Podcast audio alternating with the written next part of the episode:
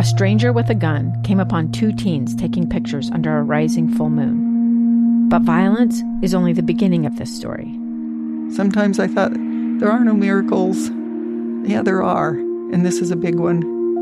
I'm Amy Donaldson, and I've spent my career talking about how lives are undone by violence. The Letter is a podcast about how lives are remade. Follow the letter at theletterpodcast.com or wherever you get your podcasts.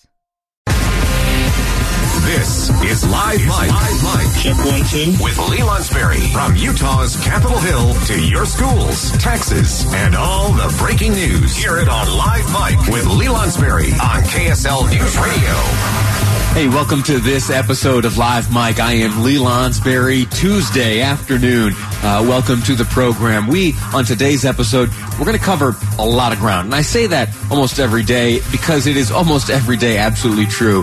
Uh, absolutely, absolutely the case today. We'll be speaking in just a moment with uh, Deidre Henderson. You know that name very well. She, uh, alongside Spencer Cox, running as lieutenant governor, uh, yesterday secured the Republican nomination. It is now on to the general election, where Spencer Cox will face Chris Peterson, the Democrat nominee, who we will speak to in the next segment. So we're going to hear from both campaigns as they both enter into the general election, where it is Republican versus Democrat right now. This is it. So you start paying attention today. Uh, get yourself informed and ready to cast your ballot uh, in November. Also on the program today, we're going to be looking at an issue uh, that is facing big cities across this country. In Salt Lake City and the larger cities of Utah not immune. And it is this relatively common practice of individuals who find themselves living in the big city deciding, hey, you know, maybe it's not so worth it anymore. Maybe I can work remotely, let's say indefinitely. And there are a number of uh, people, families, who are choosing to flee the big city. We're going to look at that. We're going to see what it means. And in fact, we're going to speak with one family uh, who has made exactly that decision. And for them, it has worked out quite nicely. They're farmers now here in Utah after leaving big New York City. We'll talk to them later on. And then uh, it's going to be a civics test.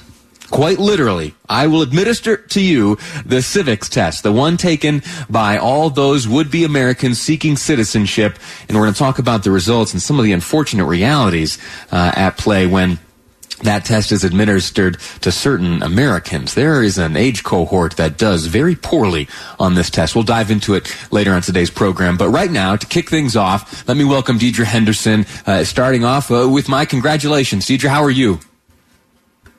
Doing great. Thank you so much, Lee. How, how do you how do you feel this morning? Well, I feel I feel really good this morning. Um, it's been it's been an interesting week. Uh, obviously, you know, it took a while for us to get results back.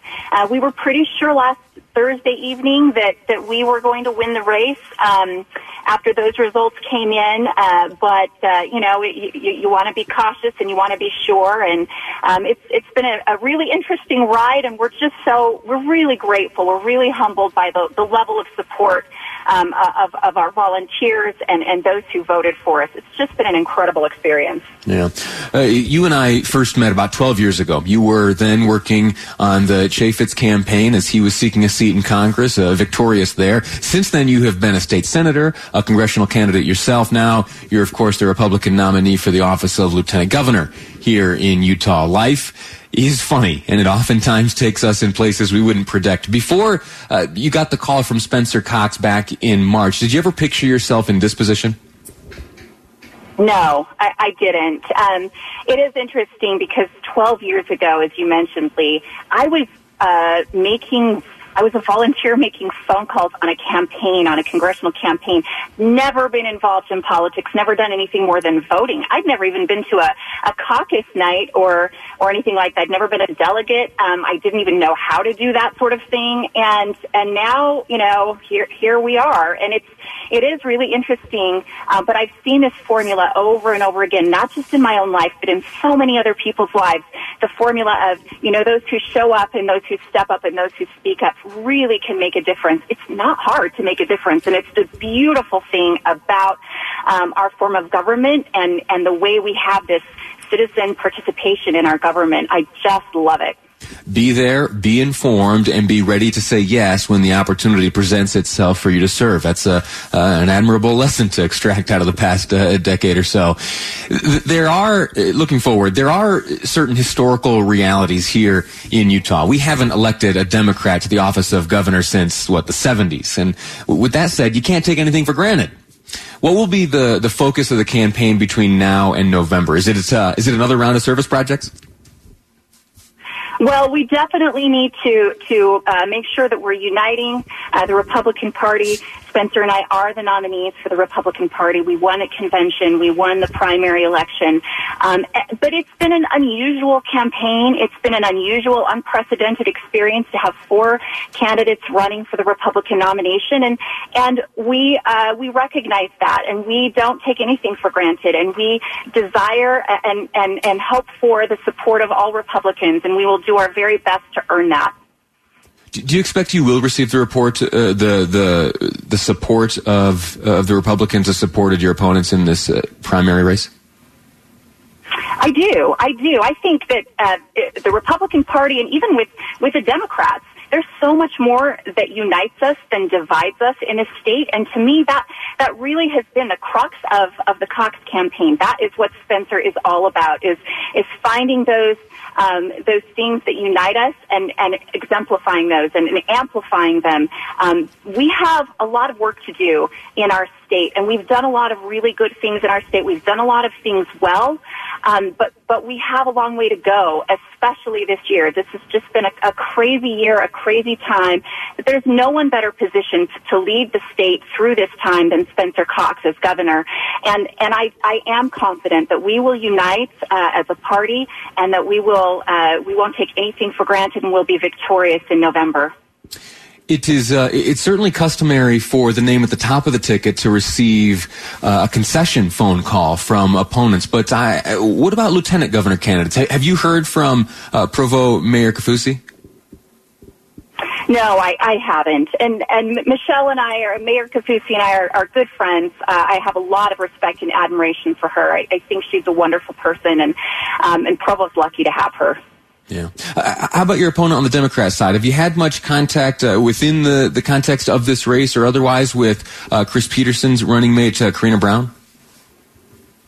You know what? I, I haven't. Um, I did meet uh, Chris Peterson for the first time a couple of weeks ago at the uh, Utah Taxpayers Association uh, convention, and and that was uh, he was a very nice gentleman. Uh, I look forward to getting to know him better. He seems like a a really good person, and and uh, you know uh, someone who's going to represent his party well. Last question I'll ask you. I saw a social media posting of yours this morning that showed a large sign reading congratulations in front of your home. Uh, you're a wife, you're a mother of five. Uh, what's the family had to say since you secured this nomination? My family is incredibly supportive. I have to give a shout out to my husband. He he goes beyond being supportive, and sometimes almost uh, like he's just my biggest fan. And I I I, I love him so much, and I love that about him that he is so happy uh, to see me succeed and to see me uh, live the live my dream, you know, and, and, and be involved in public service. He certainly had to take a lot more on his shoulders during the past eight years during my Senate service. But my children and my husband are incredibly supportive. They're very proud of me, and uh, and I couldn't I couldn't do any of this without them. And I and honestly, I do this for them. I want our our children to have opportunities um, when they're when they're grown, and and that's what this is all about. We want our children to have better opportunities and and live better lives than we were able to live. That's the American dream. That's the Utah dream, and that's what really uh, Spencer and I. That that's what our public service is all about. Very good, Deidre Henderson. Republican nominee for the office of Lieutenant Governor here in the state of Utah. I'm proud of you and I'm proud to know you. Thank you for your time. Thanks, Lee. Alrighty. We're going to take a quick break, and when we come back, we're going to shift gears over to the Democrat side and again speak with Chris Peterson. He now is on the on day one of the general election race. It is now Chris Peterson versus Spencer Cox for the office of governor here in the state of Utah. We'll get a sense of how things look from his perspective next on Live Mic. I'm Lee Lonsberry, and this is KSL News Radio.